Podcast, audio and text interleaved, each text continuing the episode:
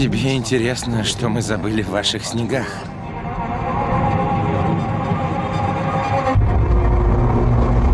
Мы из страны Англия. Это далеко. Мы явились сюда, чтобы отыскать путь в Китай и Индию.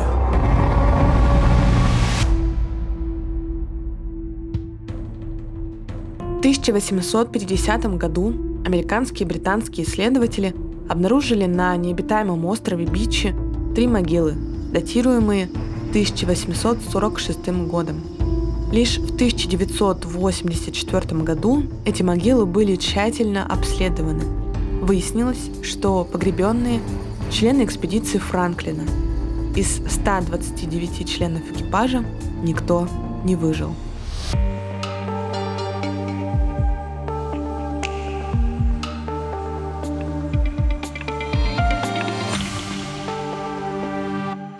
Привет!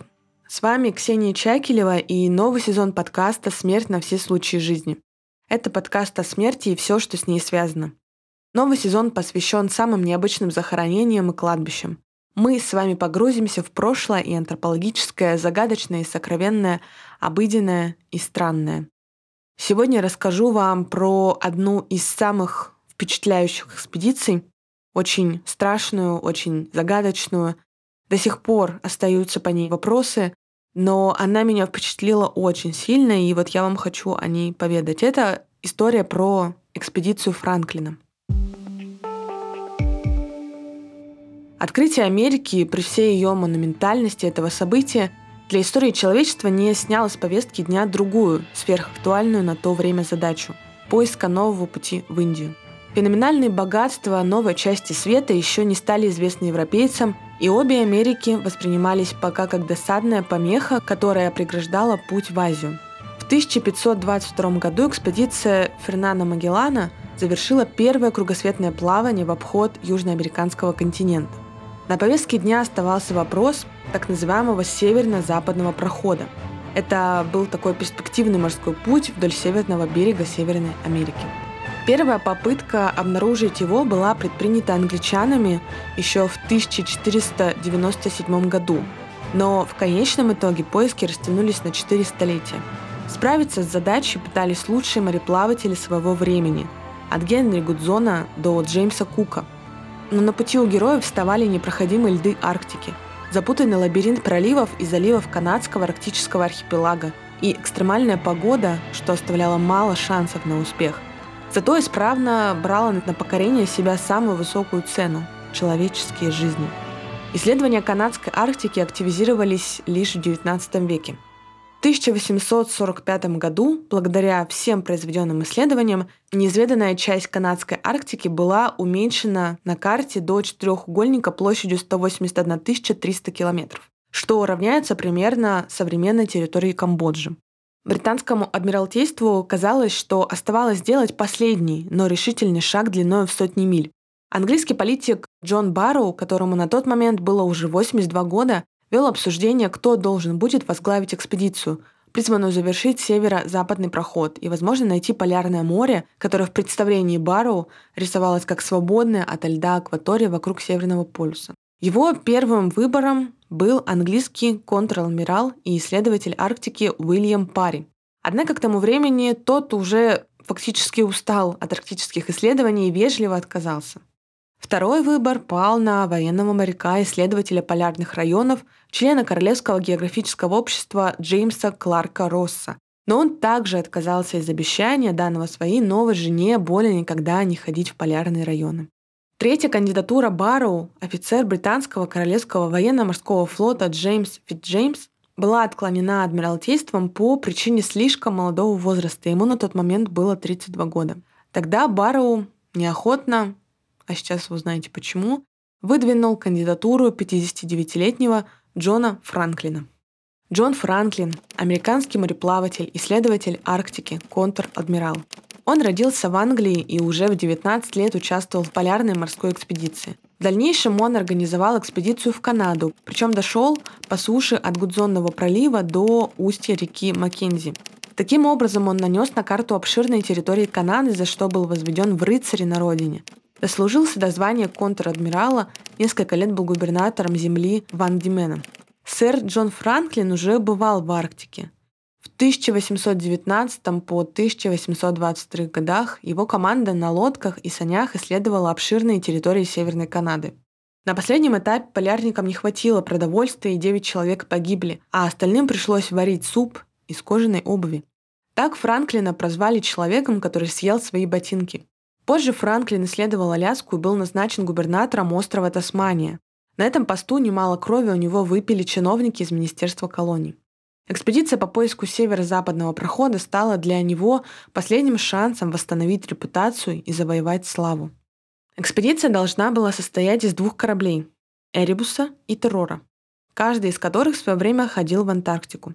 Офицер британского королевского военно-морского флота Джеймс Фитджеймс был назначен капитаном Эребуса, а офицер Королевского военно-морского флота Великобритании Фрэнсис Кройзи, который командовал уже террором еще во время экспедиции в Антарктиду, был назначен капитаном второго судна.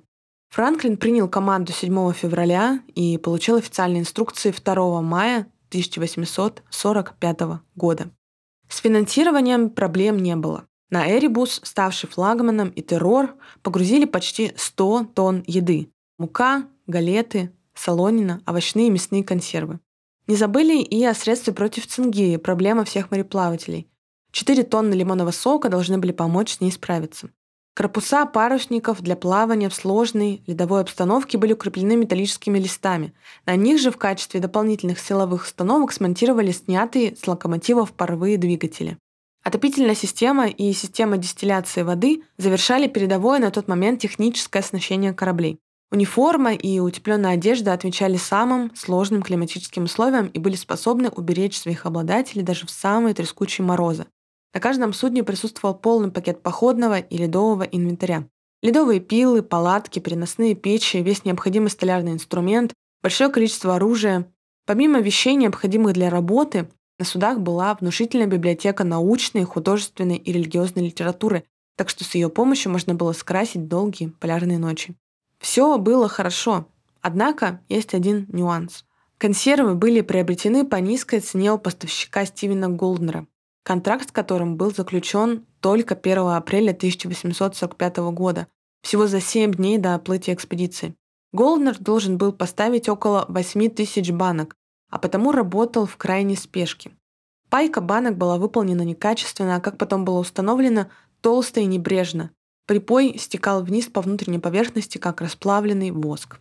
Еще один момент. Каждый корабль нес экипаж и 64 человек. И почти все они не имели полярного опыта, но были военными моряками и отличались высокой дисциплинированностью, приспособляемостью к сложным условиям плавания. Большей частью экипаж был укомплектован англичанами, многие из которых были с севера страны. Однако на борту в небольшом количестве присутствовали также ирландцы и шотландцы. В успехе почти никто не сомневался, кроме опытного исследователя и ученого Ричарда Кинга, он убеждал отказаться от большой экспедиции. Мол, 134 человека на двух тяжелых судах может быть направить небольшую группу опытных полярников на маленьком быстром корабле. Но Кинг, к сожалению, не служил на флоте, его никто не хотел слушать. И утром 19 мая 1845 года корабли экспедиции покинули причал английского города Гринхайт и взяли курс на Арктику.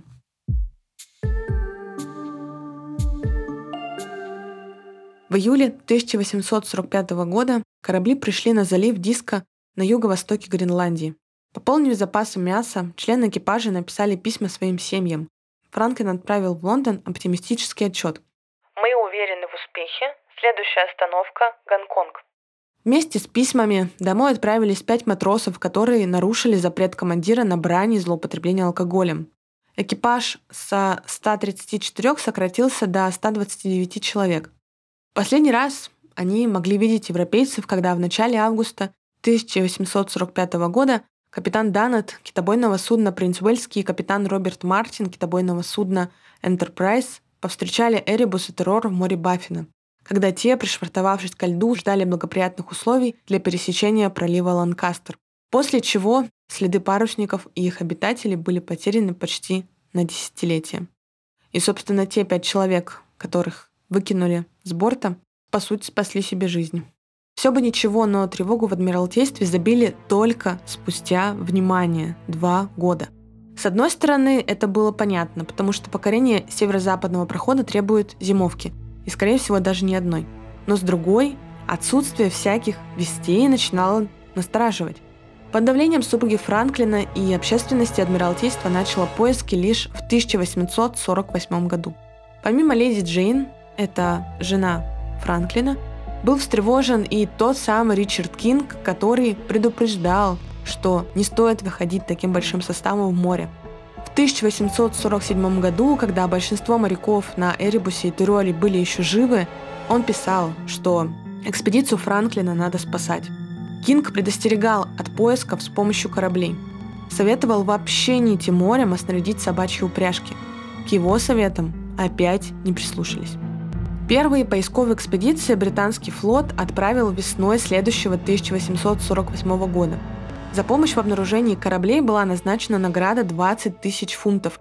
Это примерно 3,5 миллиона долларов на современные деньги. Достаточно большая награда. Еще 3 тысячи, это примерно полмиллиона долларов, добавила леди Франклин. В 1848 году на поиски Франклина и его отряда отправилась экспедиция авторитетного полярного исследователя Джеймса Росса, который сам плавал на Эребусе и Терроре. Это мероприятие, к сожалению, закончилось полным провалом, но у Росса появилось много последователей. В течение шести последующих лет пройдут 16 спасательных операций. Ни одна из них не будет удачной. В 1850 году пропавших одновременно искало 11 британских и 2 американских корабля. Некоторую информацию удастся получить в этом же году. На острове Бичи, в архипелаге Нунавуд, это канадская Арктика, Команда капитана Горацио Остина обнаружила следы зимовки и три могилы соратников Франклина. Они были датированы январем и апрелем 1846 года. В безжизненном каменистом ландшафте, забытого богом и людьми, острова свое последнее убежище нашли кочегар Джон Торрингтон, матрос Джон Хартл и рядовой морской пехоты Уильям Брейн, умершие в январе-апреле 1846 года. Стало ясно, что они стали жертвами первой зимовки экспедиции, которую зажатые льдами Эребус и Террор провели у острова Бичи. Давайте начнем потихоньку раскапывать это интереснейшее расследование. Итак, в 1854 году во время исследования полуострова Бутия отряд путешественника Джона Рея собрал целый ряд рассказов местных инуитов. Он знал язык эскимосов, поэтому смог записать показания местных жителей. Аборигены в один голос утверждали, что видели группу из нескольких десятков белых людей, умерших от голода в устье крупной местной реки Бак. Основываясь на рассказах эскимосов, Джон Рэй первым высказал предположение о каннибализме среди участников пропавшей экспедиции.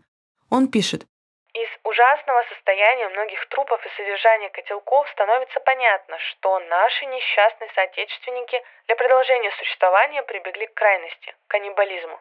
Конечно же, предполагаемый каннибализм среди членов экипажа Эребуса и Террора глубоко возмутил коллег, которые остались в Великобритании, и вдову Франклина. Общественность напрочь отвергала эту мысль, предполагавшей, что моряк Королевского флота мог опуститься до поедания себе подобных. Кроме устных свидетельств, Рейд собрал вещественные доказательства гибели экспедиции, выкупив у инуитов найденные ими столовые приборы Церебуса. Этого оказалось достаточно, и поиски прекратились во многом из-за разразившейся Крымской войны с Россией.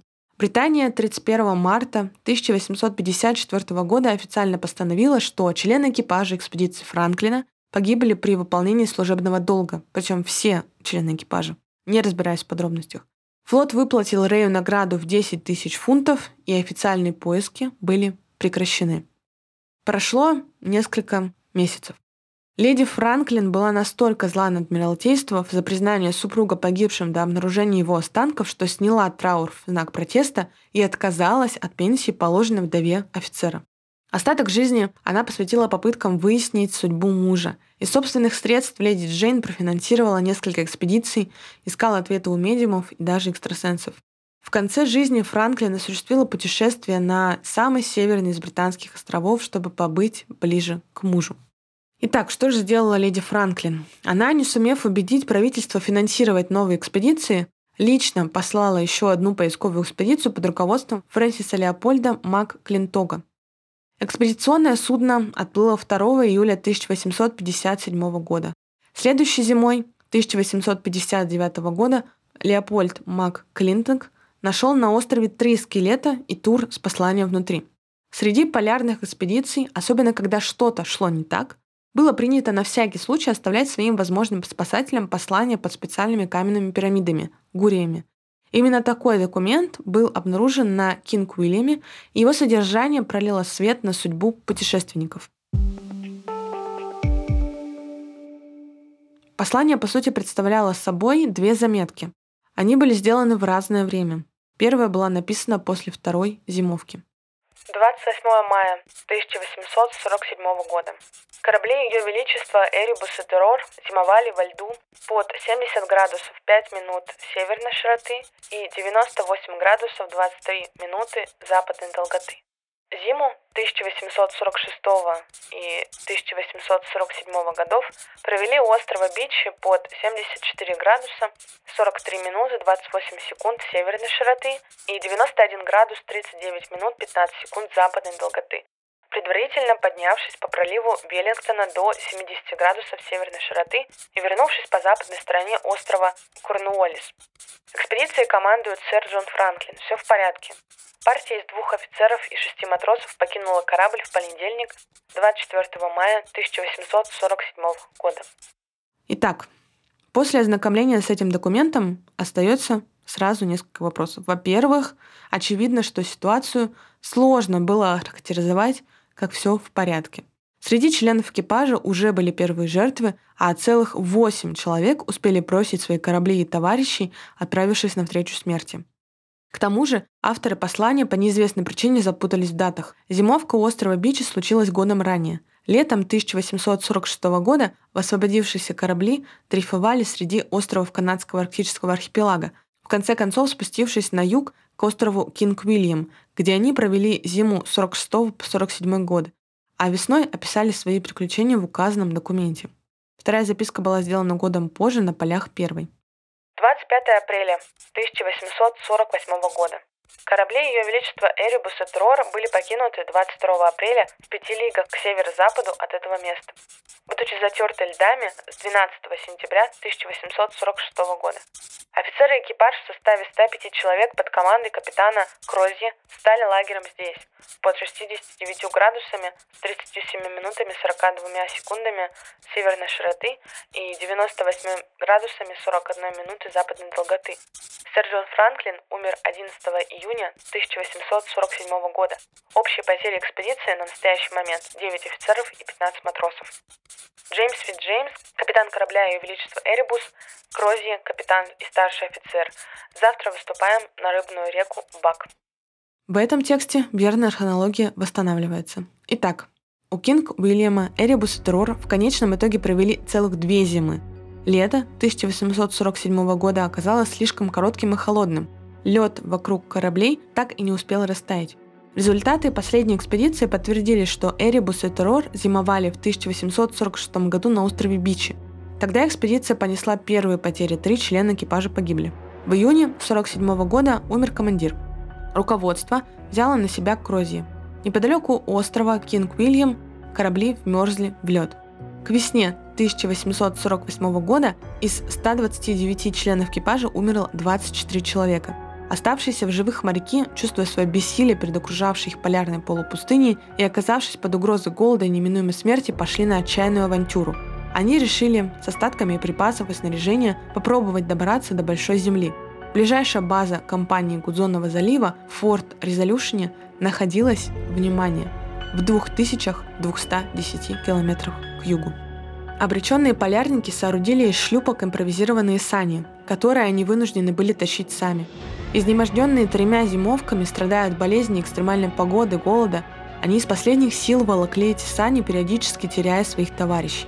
Одна из шлюпок была найдена в 1854 году, Кроме двух скелетов, в ней обнаружили книги, мыло, швейные принадлежности, матросские перчатки, ружья и ножи, два рулона листового свинца, ботинки и шелковые платки. Остается загадкой, зачем страдающим от недоедания, ботулизма и пневмонии люди тащили с собой серебряную посуду, карнизы для занавесок, тяжелый стол и прочий хлам. По одной из версий, экипаж потерял способность к рациональному мышлению из-за отравления свинцом из консервов и труб системной дистилляции воды. Металл мог повредить нервную систему и буквально довести людей Франклина до безумия. Скелетированные останки моряков периодически находились на, на протяжении следующих десятилетий. Судя по всему, большая часть экипажа Эрибуса погибла еще на Кинг-Уильяме – Выжившие сумели добраться до желанного устья реки Бак, где их увидели эскимосы, и, скорее всего, на этом этапе он не закончилась провизия, что привело к каннибализму. Его следы были зафиксированы на обнаруженных позже человеческих костях. Позже артефакты исчезнувшей экспедиции обнаружили на полуострове Аделаида. Это одна из самых дальних точек североамериканского континента. Место, где в 1848 году погибли последние члены экипажа Франклина, называют бухтой голода. Новый всплеск интереса возник в 80-х годах уже 20 века. Исследователи и археологи, используя современные технологии, провели обследование ранее найденных артефактов, включая тела погибших членов экспедиций. В 1992 году команда археологов и криминалистов прибыла на место, которое располагалось на западном побережье острова Кинг-Уильям и соответствовало физическому описанию Леопольда МакКлинтока места обнаружения лодки с двумя скелетами. Во время раскопок было найдено около 400 костей и их фрагментов, а также множество мелких предметов. После изучения костей эксперт-криминалист экспедиции сделал заключение о повышенном содержании в них свинца и наличии множества отметин, соответствующих расчленению. После завершения этой экспедиции мнение, что по крайней мере некоторые из членов экипажа Франклина прибегли к каннибализму, стало общепризнанным.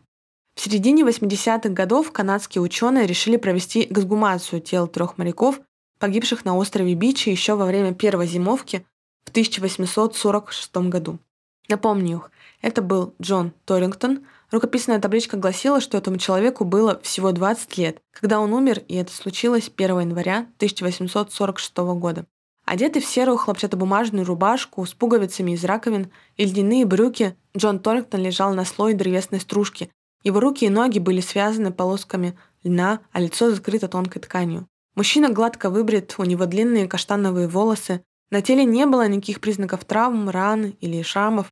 При росте 162 сантиметра молодой человек весил всего 40 килограмм, вероятно, из-за крайнего недоедания.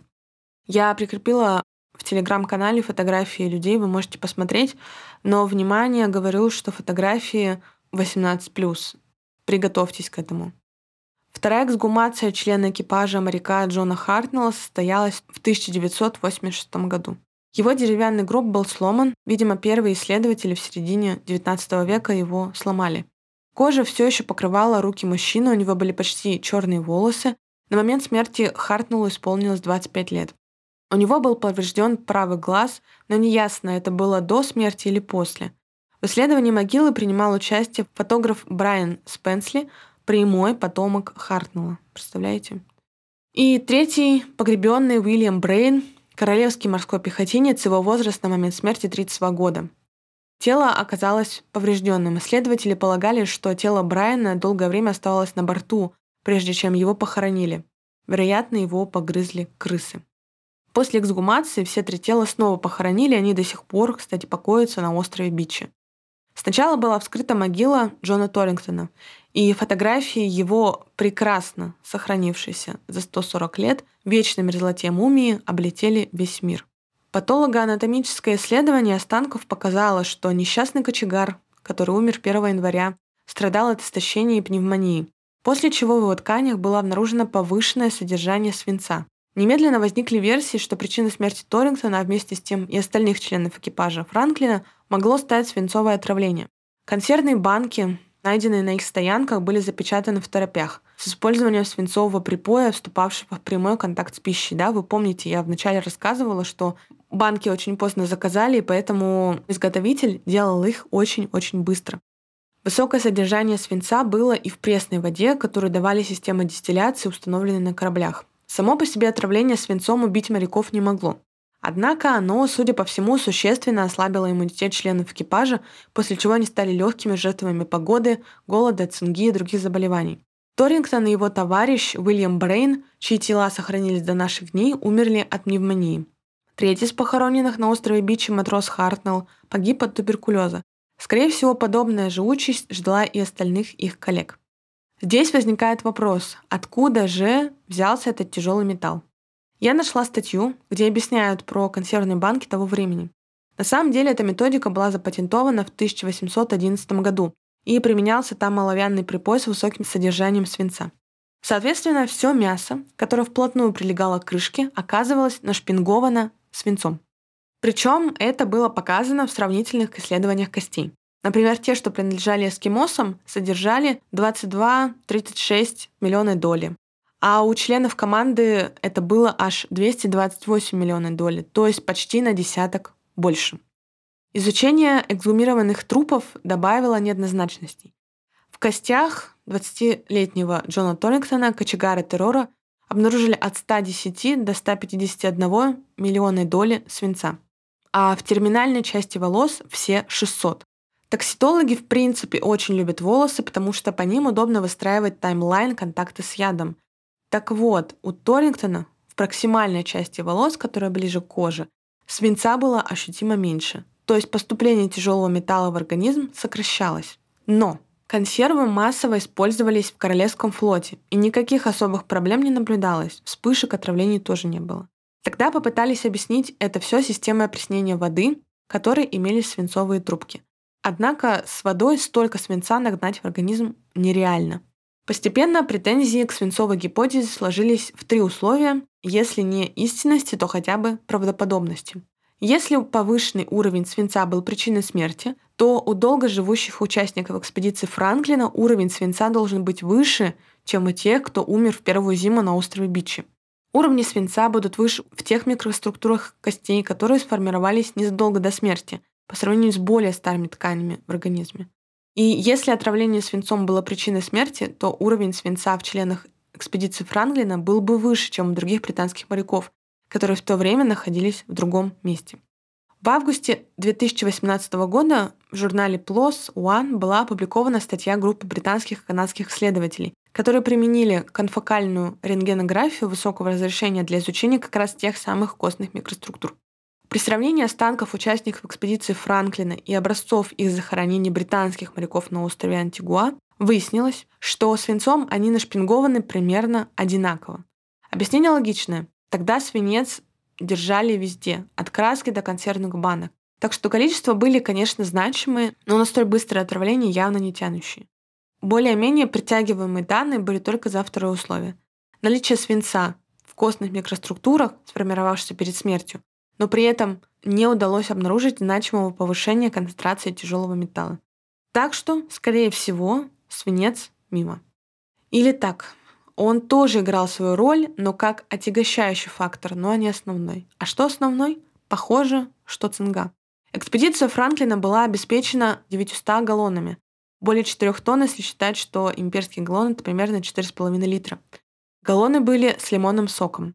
Неправильное хранение могло привести к тому, что тот же лимонный сок, жидкая унция которого, это примерно 30 мг, полагались в сутки каждому участнику экспедиции, начал бродить и его кипятили, в результате чего содержание аскорбиновой кислоты в нем стремительно снижалось. А чем опасна цинга?